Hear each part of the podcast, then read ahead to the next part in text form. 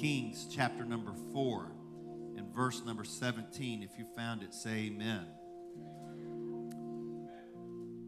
Now there cried a certain woman of the wives of the sons of the prophets unto Elisha, saying, Thy servant, my husband is dead, and thou knowest that thy servant did fear the Lord. And the creditor is come to take unto him my two sons to be bondmen. And Elisha said unto her, What shall I do for thee?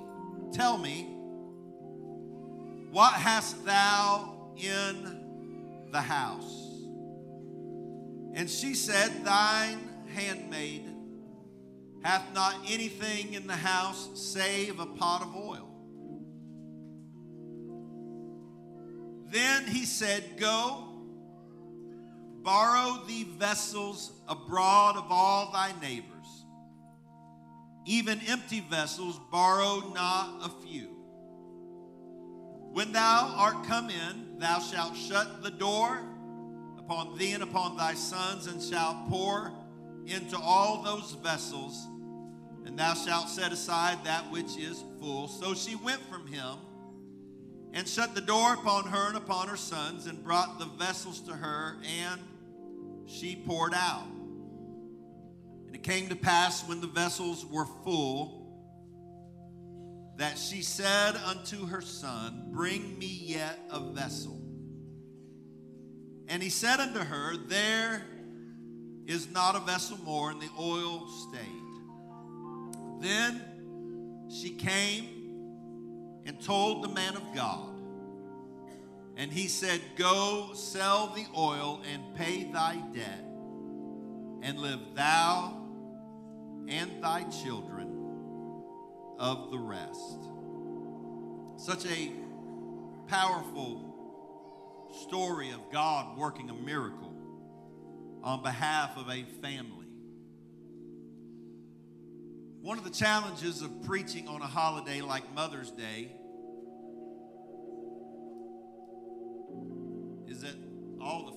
the fathers and non mothers kind of check out when you start preaching. Though I'm focusing on mothers today, what I'm preaching goes for everyone. And I feel like God wants to do something in this place this morning. I want to preach on the qualities of a godly mother. Qualities of a godly mother. Lord, I thank you for your presence, for your people, for your anointing. I thank you, Lord Jesus, for this day and for every mother that is here, Lord Jesus. I pray that you would grant them strength and wisdom and direction and mercy. Lord, I ask you, God, by the authority of your word and by the power of your holy name, I ask you, God, to move in this place and to have your way. In the name of Jesus, accomplish your purpose. And everybody said, Amen. Give the Lord a good hand clap of praise. Amen. And you can be seated in the presence of the Lord.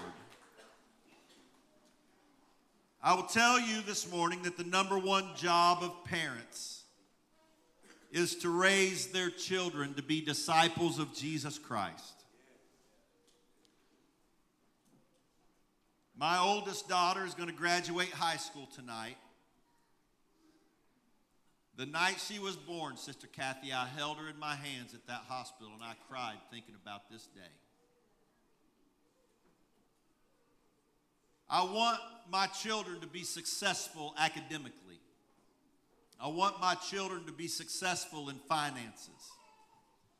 I want my children to find good husbands, have nice homes, reliable cars, and good jobs.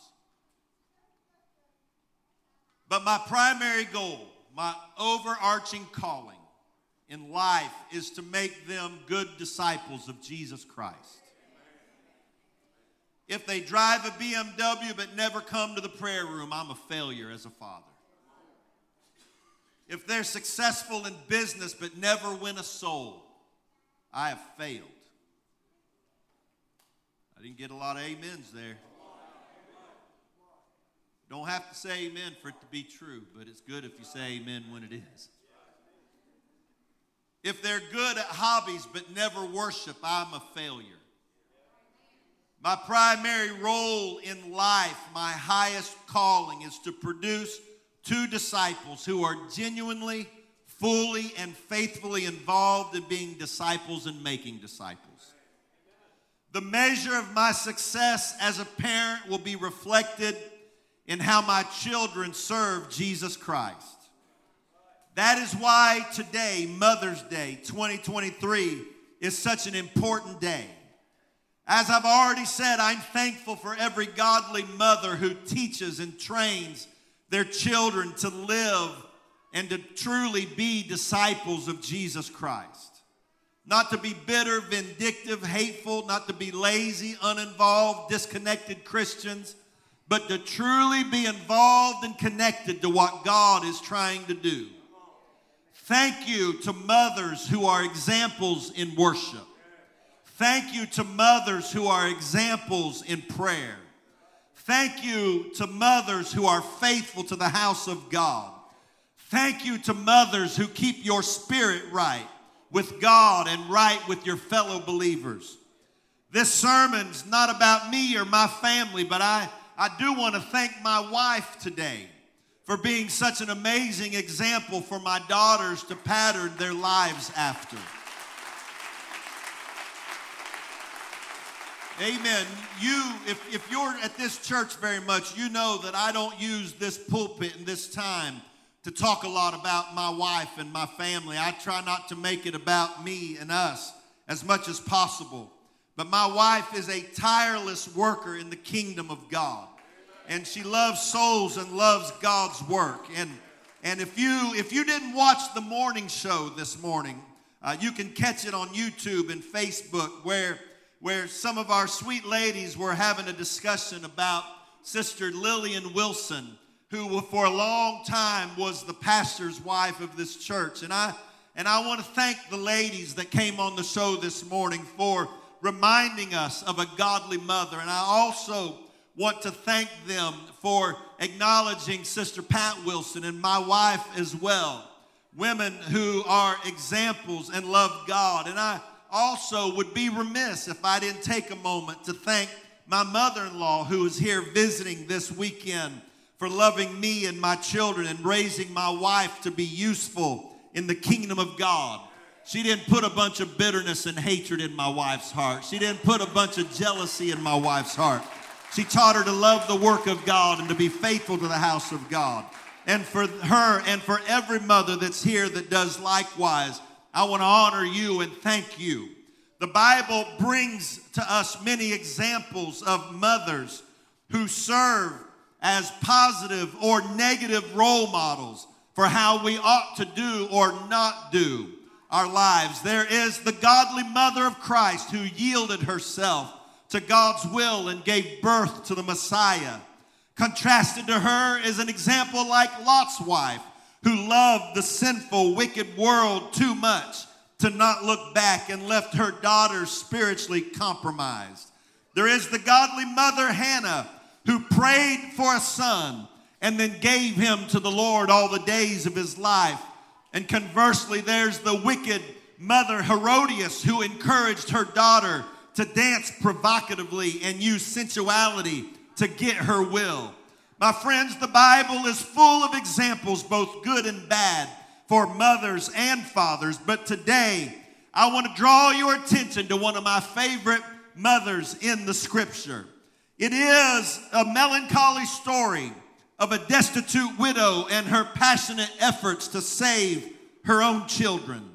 It comes to us from the historical account of Second Kings and the times of the great prophet Elisha. One of God's servants, an unnamed man who studied ministry under the prophet's tutelage, had died. His premature death at a young age had forced his widow and their two young sons into complete financial destitution. There was apparently some significant debt that was left outstanding, and in accordance with the laws and practices of their time, the creditor, the man to whom they owned money, was entitled to press their two sons into slavery until a time when it was appeared that the debt was settled. Their imprisonment would be devastating to both a grieving mother and the children who had buried their father. The true value of a godly parent is not always obvious when things are going well, but they're revealed in times of difficulty and suffering. You find what someone's really made of when things are not going their way. And so, from this godly mother, we learn several valuable lessons. And if you'll indulge me for just a little bit this morning, I'd like to bring them to you. We read in Second Kings chapter number 4 and verse number 1 Now there cried a certain woman of the wives of the sons of the prophets unto Elisha, saying, Thy servant, my husband, is dead, and thou knowest that thy servant did fear the Lord. And the creditor is come to take unto him my two sons to be bondmen. The first lesson that cannot be overstated is this lady, this mother, and her husband made serving God a priority in their lives. Her and her husband served the Lord. When parents build their lives around serving God, they provide a foundation in which miracles can happen. Because of how she and her husband had served God, she had a basis to go to the man of God with a request. You know, my husband feared the Lord. You know, we served God. You know the way that we love the Lord. And because of the way that they lived for God, she had a basis to go to the prophet and say, You know, my husband loved God and now we need a miracle in this place. If you serve God with all your heart as a parent, you have a foundation that when you need God to work a miracle, you can step before God and say, God, you know we've served you. You know we've been faithful. You know we've loved you. And now we need a miracle.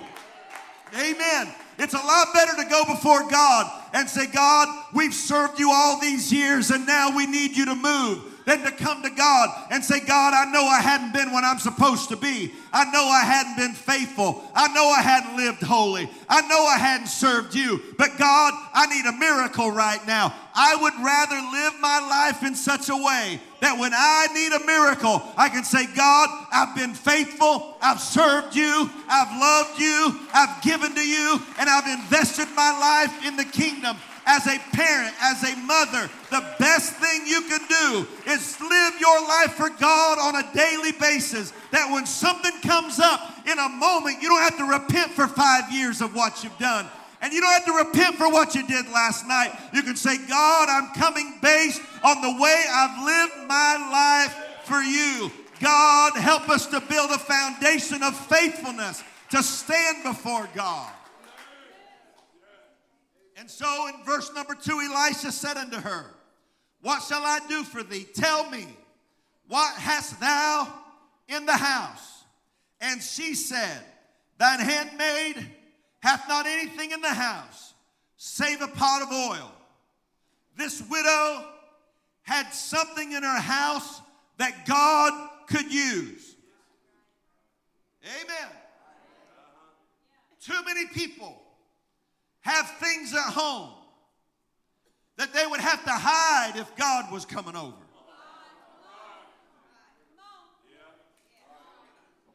But this woman said, I don't have anything that you can't see.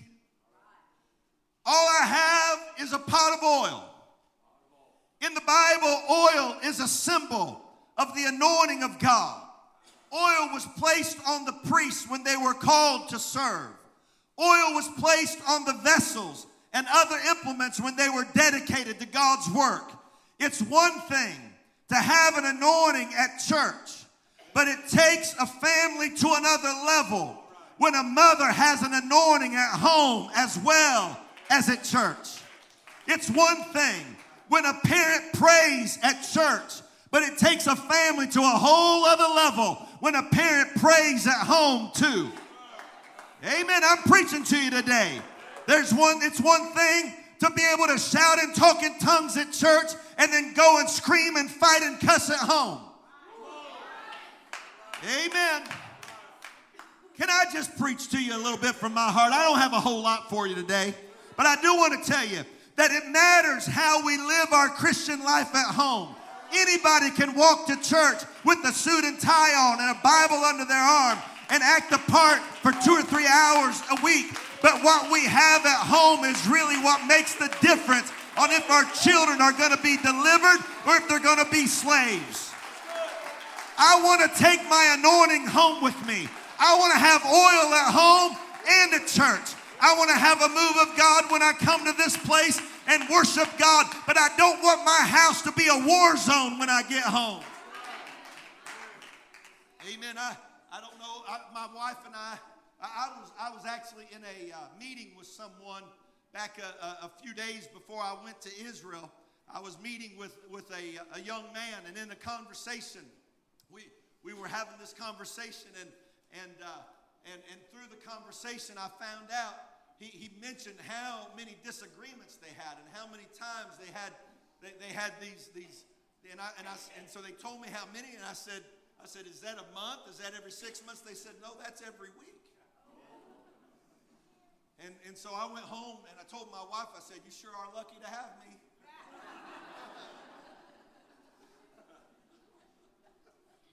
I said could you imagine having that much contention in the house all the time. And she shook her head. She said, You're pretty lucky to have me too.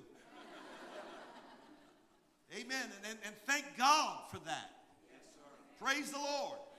Can I tell you that it is important that we have oil at home, not just at church? It's important that we let the anointing of God not only baptize us when we're in the house of God, but let it govern how we act at home too. I know you don't want to say amen, but not saying amen makes you look guilty. You ought to just say amen. God, I want an anointing at home, not just at church. I want your spirit to be flowing at my house. When I need a miracle to save my children, I don't want to have to overcome what happens behind closed doors at home to get my miracle. I don't want God to have to fight through what we deal with at home to save my children. When it comes to saving my family, God, help me take my anointing home, not just have it at church. I don't have anything but a pot of oil. God, I don't have to throw a whole bunch of stuff out of my house so you can work in my home. I don't have to sanitize everything. I remember one time, I, I, this was Lord, it was probably almost 27, 28 years ago. I had a lady I'd been teaching a Bible study to. My wife and I would go over and teach a Bible study, and and uh, sometimes we I'd, I'd go over and I'd knock on the door, I'd knock on the door, and if she wasn't in the mood for a Bible study, you could hear the TV blaring in the background, and you could hear her saying, "Shh, shh." Tell her kid, the little boys, "Shh, be quiet, be quiet." He's on the porch. If her TV wasn't so loud, she might have realized she wasn't practically yelling behind the door. Shh, shh. Knock a few times, turn around and leave, go back the next Saturday, knock again. And, uh, and, then, and then sometimes, there was, there was one particular time I was knocking on the door, and, uh, and it was one of those, shh, then I, so I turned around. We were going back to the car, and I guess conviction got a hold of her heart. And uh, she said, "Come on, Pastor. Come on. I, I'm, I'm here. Or not Pastor. I wasn't Pastor. I was youth pastor at the time." She said, "She said, she said, I'm here." She said, "Give me just a minute to straighten some stuff up." And so I'm standing out there on the porch in a hot July, August, summer day, sweating, waiting for her to straighten some stuff up so we can have Bible study. If you ever get to the point where you need a miracle to save your family, you don't want to have you don't want to have to stop and straighten a bunch of stuff up at home to get God to move. And I'm not talking about dishes and clothes. I'm talking about spiritual things. Amen. You you better make sure that you take your anointing home and let it govern your house as well. Amen. Don't just be a church day Christian. Be a Monday and a Tuesday and a Thursday and a Friday and a Saturday Christian. God, let the anointing, let the oil of your anointing be in my house all the time. So when I need a miracle, it's already there. And all I got to do is call on God to move. And so then in verse number three, then he said, Go borrow thee vessels abroad of all thy neighbors, even empty vessels. Borrow not a few. Go to your neighbors. Go to your associates. Go to the people that you spend time around and borrow vessels. And not just a few, get as many as you can get. This lady was surrounded by people who were willing to participate in helping her family be saved. Amen. What if her neighbors didn't care if her sons were saved or not? What if the people around her, in her orbit, in her life, were not concerned with if her sons were saved or not? It's fine to have people in your lives that you have fun with and hang out with, but you better be sure you have people in your life who are willing to help you save your family. That when the rubber meets the road, they'll do whatever they got to do to give you the resources necessary to save your children. It's fine to have friends at work and friends here and there, but you better have godly people in your life who are willing to participate when you need God to move, who will come alongside you and say, Anything you need from me, if you need me to pray, if you need me to worship, if you need whatever you need from me, I'm invested in helping you save your children. Can I tell you something? There's some bad spirited people who always have something negative to say about the church, but I'm thankful for everyone in this place that has prayed for my children and loved me and my wife and prayed for my daughters. When times were tough, you stood by us. When you could have walked away, you and thank you for investing in my family. I'm glad to be surrounded. Some people can talk bad about God's work, but I'm thankful for everybody here that loves God has there been some people talk bad about me? Yes, there has. But if you think I'm focusing on them, you're out of your mind. I'm thinking about you that hug me and say, Thank you, Pastor. That shake my hand and say, I'm with you. It's time for some people to learn that you are invested in the kingdom of God together. Time to grow up. You better surround yourself with people who are willing to help you save your children. Let me tell you, Hollywood's not going to help you save your babies. Politicians aren't going to help you save your babies. Gossipers aren't going to help you save your babies. You better find somebody that when it's time to pray, they'll say, I'll pray with you. You better have neighbors that are willing to invest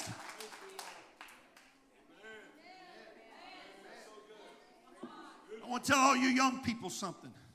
You look up at me.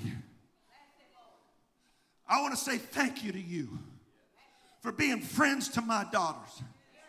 I know they're not perfect. I know you're not perfect either.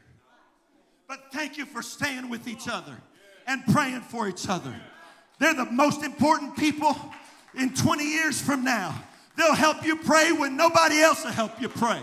Will they always be perfect? No, they won't. Will they get on your nerves sometimes? Yes, they will. Will they do things that'll make you mad sometimes? Yes, they will. But you better be thankful that God has put people in your life who are willing to invest in helping you go to heaven.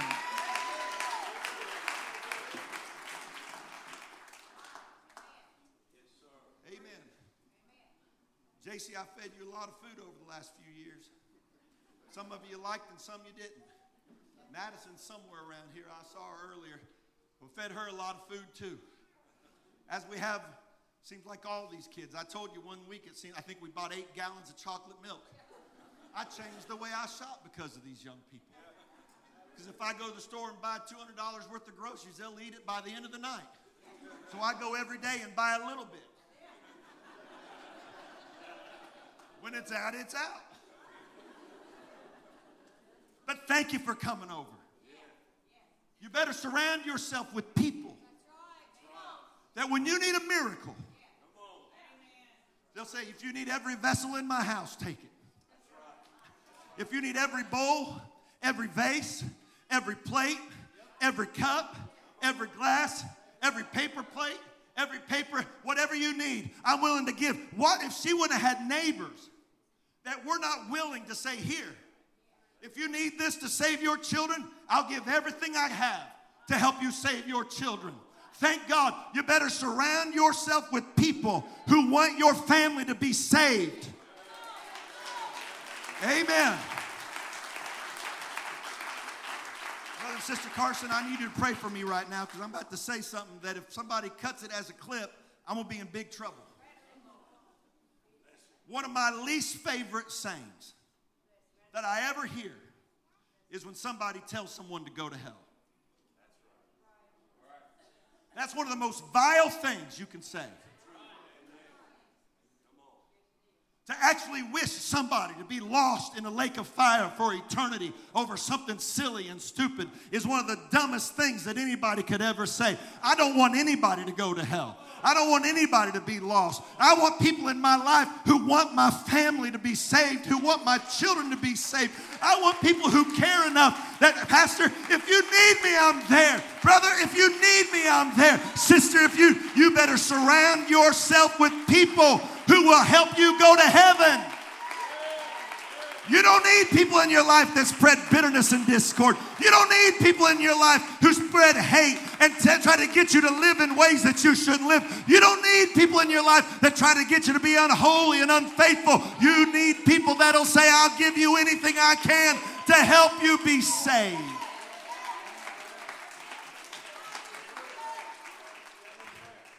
Thank God that when they went looking for some place to live, they didn't go based on economy. They didn't go based on scenery. They didn't say, I'm going to live over there because that mountain's beautiful. I am going to go live over there because there's better jobs over there. I'm going to go live over there because there's better, there, there's better hobbies over there. They planted themselves in a place where there were people who were willing to help them save their children. I've watched people chase jobs all over the country, move their family states away, not even knowing if there's a good church in the area or not, to get a little bit better income. And then when it all shakes down, everyone in the family's backslidden away from God because they didn't base their decisions where they went on who was willing to help them be saved. They based it only on natural worldly. But this family planted themselves around neighbors who were willing to be invested in them saving their children. 2 Kings 4 and 4 And when thou art come in, thou shalt shut the door upon thee and upon thy sons, and shalt pour out into all those vessels, and thou shalt set aside that which is full. A godly parent understands that miracles don't happen when your doors are open to the whole world. The prophet said, when you get home, you got to close the doors. The miracle happens behind closed doors. Thank God we've had lots of newer people over the last few years. Thank God for baptisms and new people coming in all the time. Thank God for it. I love, I love our new people coming in. And one of the main concerns that many of our new people are having is trying to get their family where it needs to be. They're concerned if, if maybe all the years that I was in the world is going to be too much for me to overcome to save my children. I'm telling you this morning, don't give up. But always remember that one part of being a miracle family is knowing that you can't just leave doors open all the time. There are some things in the world that you have to learn to close the door to. You can leave the door open, but you may not get the miracle when you need it. You can't have open doors and save your children too. There's sometimes you just have to say, okay, I'm done. I'm not going to go there anymore. I'm not going to do that anymore. I'm closing doors because my job is not to have the most fun I can have until I die. My job is to save my children. My job is not to have all the great experiences that I could have from this world, but my job is to get my boys and girls to heaven. My job. And so if I got to close some doors to some activities and some things in the world to save my children, then that's what I got to do because when that door closes, the oil starts to flow, the anointing starts to move, and miracles start to happen. If you're struggling in some ways, there might be some doors you have to close. Me hurry up. 2 Kings 4 and 5. So she went from him and shut the door upon her and upon her sons, who brought the vessels to her, and she poured out. The last four words of verse number 5, I want you to say it with me. And she poured out. I want everybody to say it with me. And she poured out. Say it one more time as loud as you can. And she poured out. Those four words are some of the most important words in the Bible because it's one thing for the man of God to do his part, and it's another thing for God to do his part. But in the end, Mama, you've got to do your part too. All the preachers preaching and all of God's supernatural work, it's all for naught if mama doesn't get her hands on the vessel and start to pour out the oil. You must be a participant in your own miracle. Let me say it again. You must be a participant in your own miracle. Let me say it one more time over here. You must be a, mir- a participant in your miracle.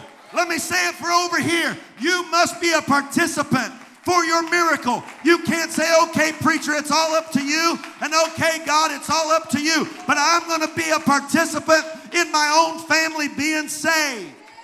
I got to be busy. I can't be a bystander only. Let me tell you 99% of deliverance is repentance. Praise God. I've heard people pray, God deliver me, God deliver me. And the first thing they do when they walk out is pick up exactly what they're asking God to deliver them from. You've got to be a participant in your own miracle. God save my children. And then take them to ball practice when they're supposed to be at church.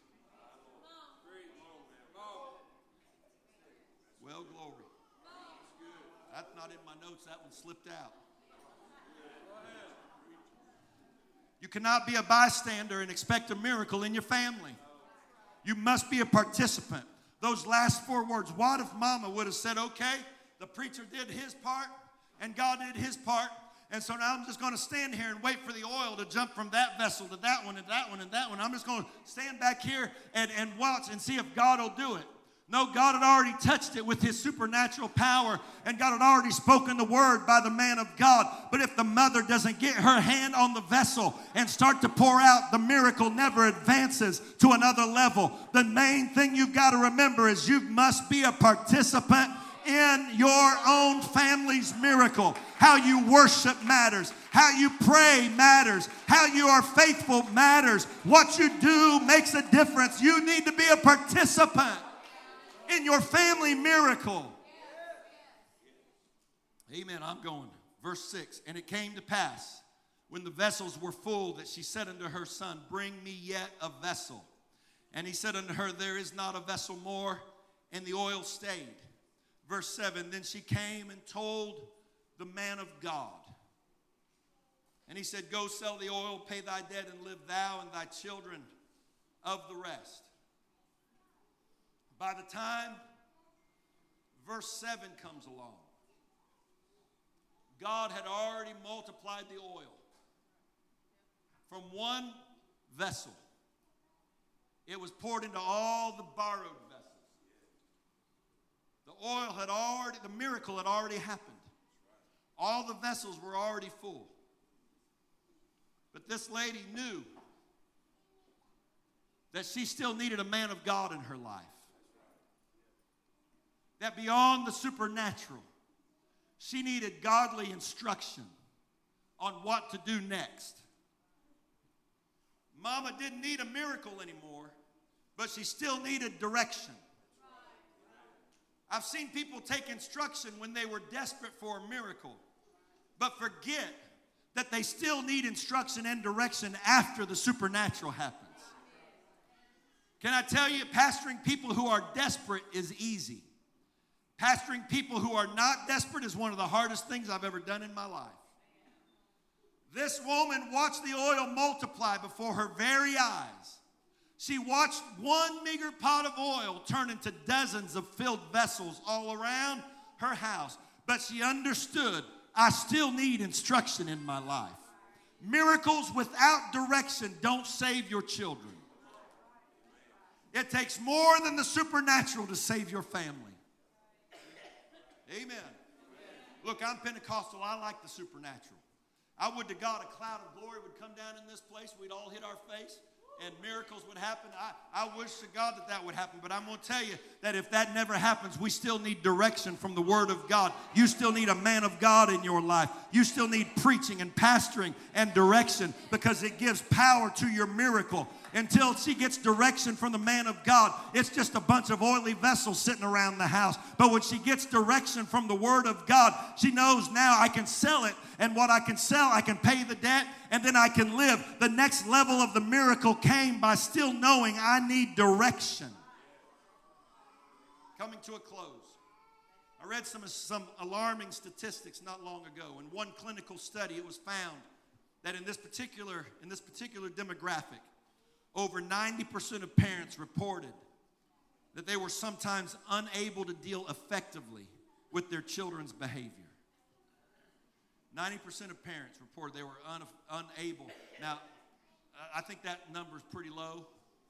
I'll allow a little bit of variance, but I'm going to say 99.9% of parents have it sometimes felt that way. Another study said almost 50% of participating parents were dealing with severe anxiety. The same study also claimed that possibly as much as two thirds of parents were clinically depressed.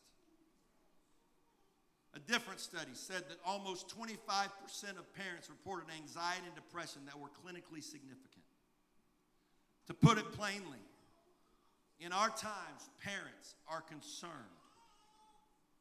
that they're going to be able to raise their children properly. Let me ask how many parents here have felt a high level of stress and anxiety about raising your children in the current world? Don't, don't be shy. Raise your hand up high.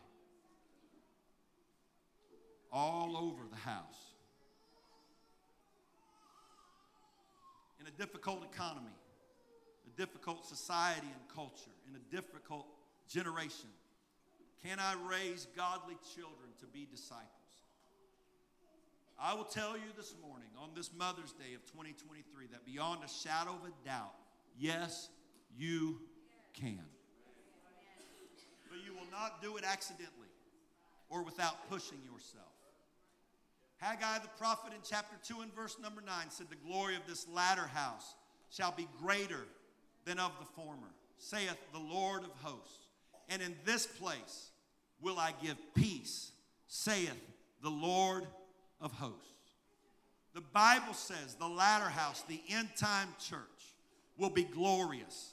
There are people who subscribe to the end time church being anemic, dead, dry, barely surviving. But I choose to believe the Bible that it's going to be a glorious house. And that God said, I will give peace. For this to be a glorious house means that our children are going to be full of the Holy Ghost and fire. Amen. I, I appreciate it. Sister Gail, it might have been what you said this morning that, uh, that, that, that you knew that somehow that if you put the right stuff in your children, that God was going to make it, I, it, it was, I'm paraphrasing a little bit, but thank you for saying that because you're reaping the benefit of all those years when Craig didn't want to get up and go to Sunday school. You brought, you brought him to Sunday school and you let people like Sister Kathy pour the Word of God into him. And now, as a man, he went through his struggles, but he's in the house of God raising his family to love God. I've come to tell you that God said, that the glory of the latter house will be greater and that He will bring peace. God wants a mama to walk out of here with peace, that God's going to make it all right, that God is for you. I, when, I, I, normally, normally when I get up to preach, all these, they have all these notes of, of, with song words and all these things that mean something to them, but nothing to me, like E2 and G number sign and all that stuff. And, and it doesn't mean it doesn't mean anything to me but they normally don't leave it up on the pulpit. But when I got up to the pulpit, it was say it was laying there. And God knew that before I got up here, I thought, man, I wish I could remember the words of that song they just sang. And I knew, I knew good and well I wouldn't remember it. But here's what it says. That they, they left the, God left me a reminder because He knows He knows where my brain is. Here's what it says. He is for you. He is for you. He is for you. He is for you. He is for you. He is for you. He is for you. He is for you.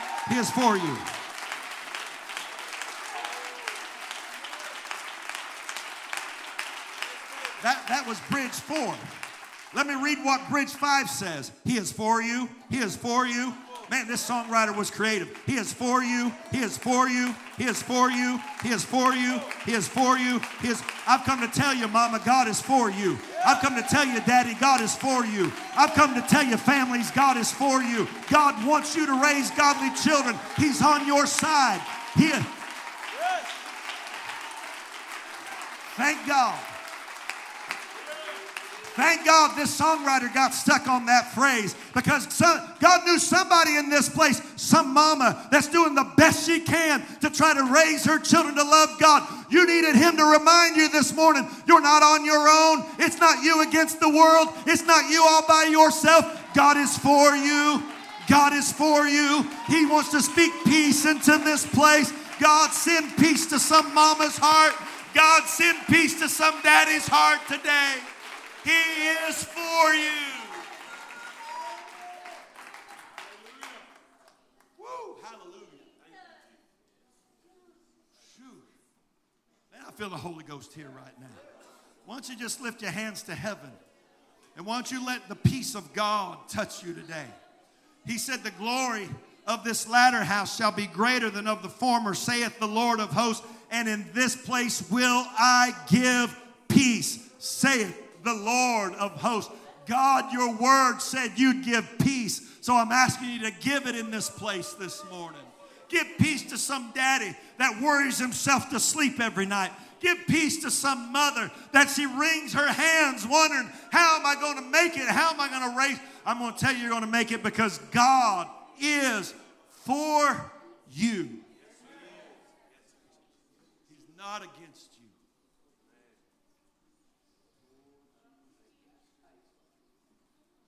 While the initial outpouring of the Holy Ghost, Brother Ethan, come on. If you don't come, I'll forget to quit.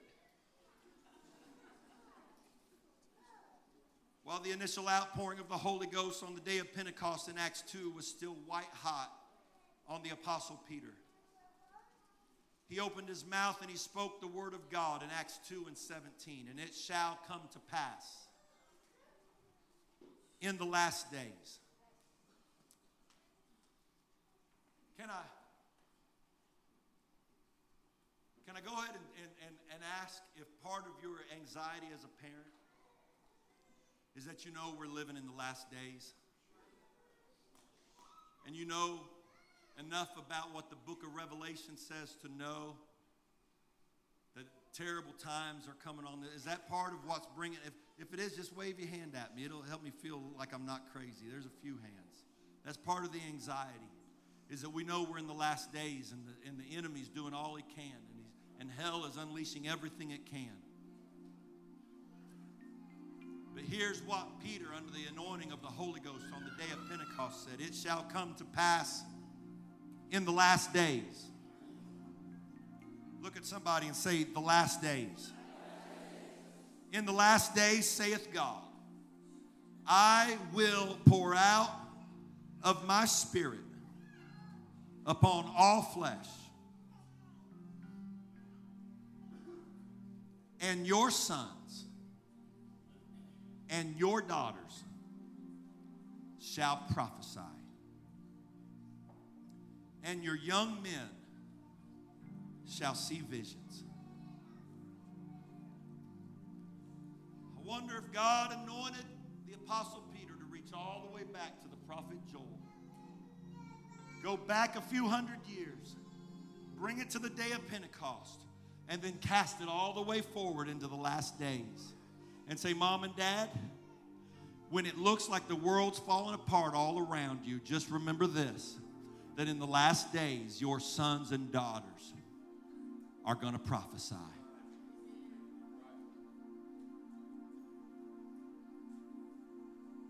With the world crumbling around the church, with society failing in every quarter, in the Spirit of the Lord, your sons and daughters are not going to be out there shooting dope. They're not going to be out there fornicating and doing all kinds of stuff. But if you'll be full of the Holy Ghost and you'll keep them full of the Holy Ghost, your sons and daughters will prophesy. They'll hear and speak the word of God. And your young men shall see visions. That doesn't sound to me like a family that's lost its children to the world.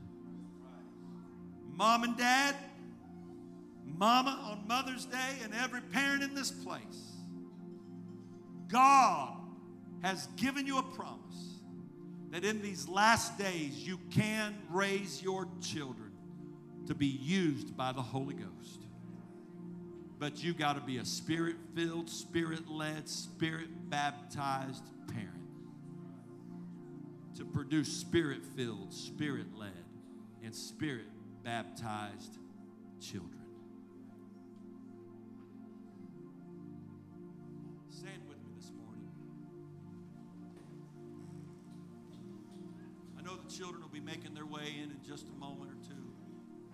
Sure they're waiting on me. I'm not waiting on them.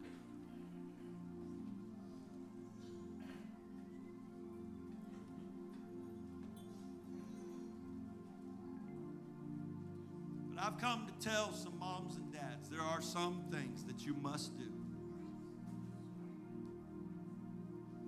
Qualities. I should have just put qualities of a godly parent. Qualities of a godly mother. But in prayer last night, I asked the Lord, I have family over, we're getting ready for Ellie's graduation tonight. But I put I got myself alone in my bedroom. And I began to ask God to speak this morning. And one of the things right before I went that I ask God to do, I ask God, Lord, give peace to parents tomorrow morning.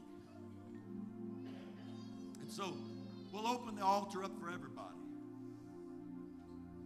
And I'll tell you that as eyes are closed all over this place, if you've not repented of your sins, whether you're a parent or you're not, but especially if you're a parent, you need to repent. And if you've never been baptized in Jesus' name, you need to get baptized this morning.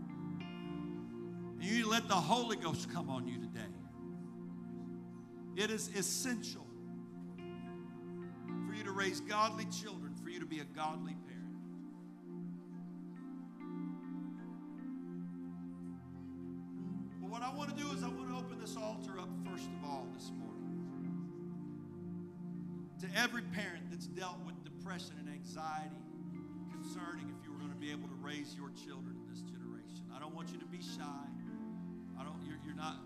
Want you to be embarrassed, but if you've dealt with that at all, I want you to step out and make your way to the altar. Come as close as you can. It doesn't matter if you're 80 or if you're 18. If you've dealt with that stress, that anxiety, God, how am I going to do it? Am I going to be able to help my children? Am I going to be able to reach my children?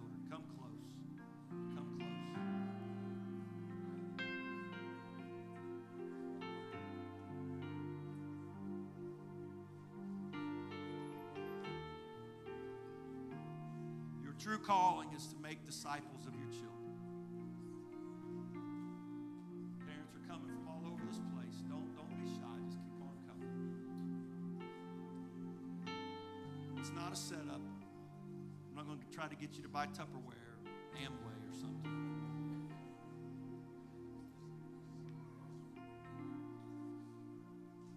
And this isn't only for our church folks. If you're a guest, you're welcome I promise we're not going to throw tongue talking dust on you. we don't have some magic potion or something. But if you're dealing with anxiety as a parent about your children,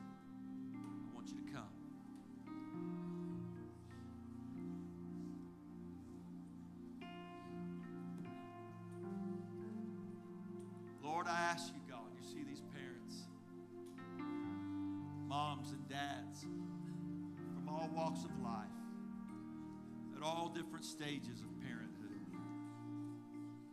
Some with small ones and some with grown children.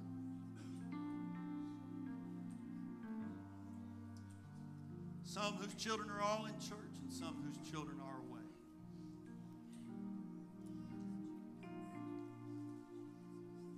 But God, I know that you want to speak peace and promise into these men and women's hearts today.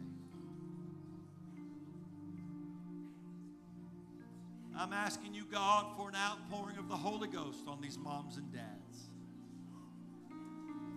An anointing from heaven that comes upon them. Come on, help me pray. Be a participant in your own miracle. God, give them wisdom and direction and anointing. God, pour your spirit out on mom and dad. Let it spill over onto their sons and daughters. Let an anointing of your grace and mercy flood these moms and dads. In a world that's so quick to pronounce judgment, God, I pray for mercy and I pray for grace. And I ask you, Lord Jesus, to anoint these moms and dads with divine grace and wisdom. Come on, can you lift your hands towards these moms and dads and can you help me pray? Maybe somebody wants to just come and partner. Maybe you got a family member up here. Maybe you got a parent up here or a child. And you just want to come and stand with them.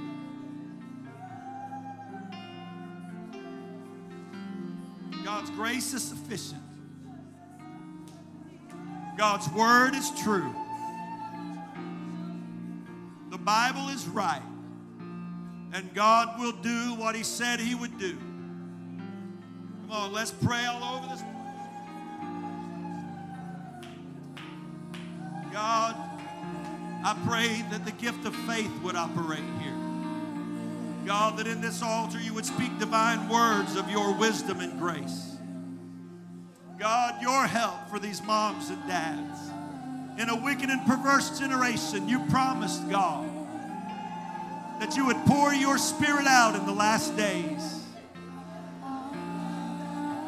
And so, God, grant moms and dads the grace to reach their own children like Rizpah of old that would beat the vultures away from her sons. Let these moms and dads be red hot coals of revival, full of the Holy Ghost, full of the Spirit, full of the power of God, full of grace and wisdom. In the name of Jesus, you can do it. God, touch these single mothers who are bringing their children to church. Maybe some of you older mothers could come up behind some of these single moms who are trying to raise their children and just put your hand on their back and let them know they're not alone. We're with you. You've got neighbors that'll give you vessels if we need to. You're not by yourself, you're not on your own.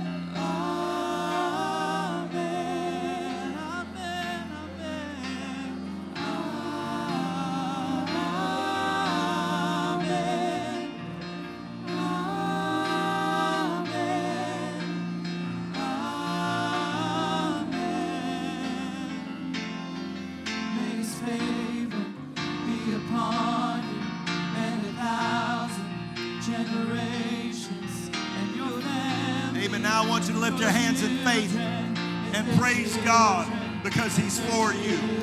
Let it become an anthem from your soul that God is on my side. I'm not by myself, I'm not on my own, but God is with me.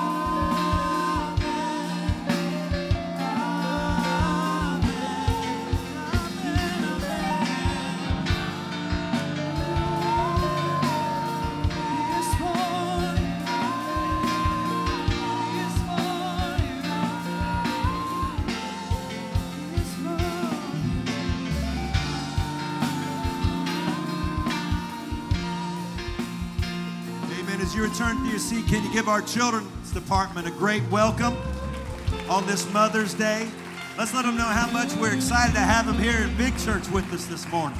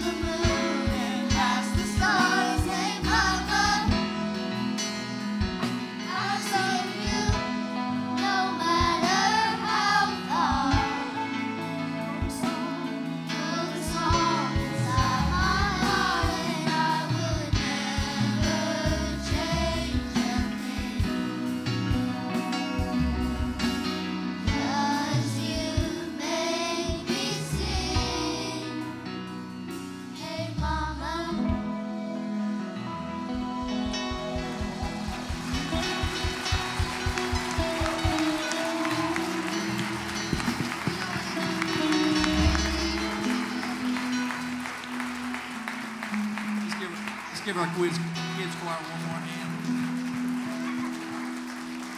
Praise God. If I could have just a couple young men come up to the front with me.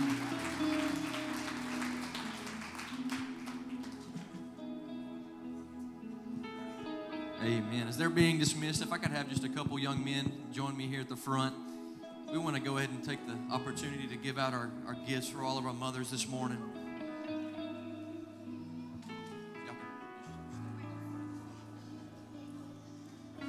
Going to do is we're going to have our young men stand across the front here, and as we're dismissing you this morning, all of our mothers can come and grab your gifts.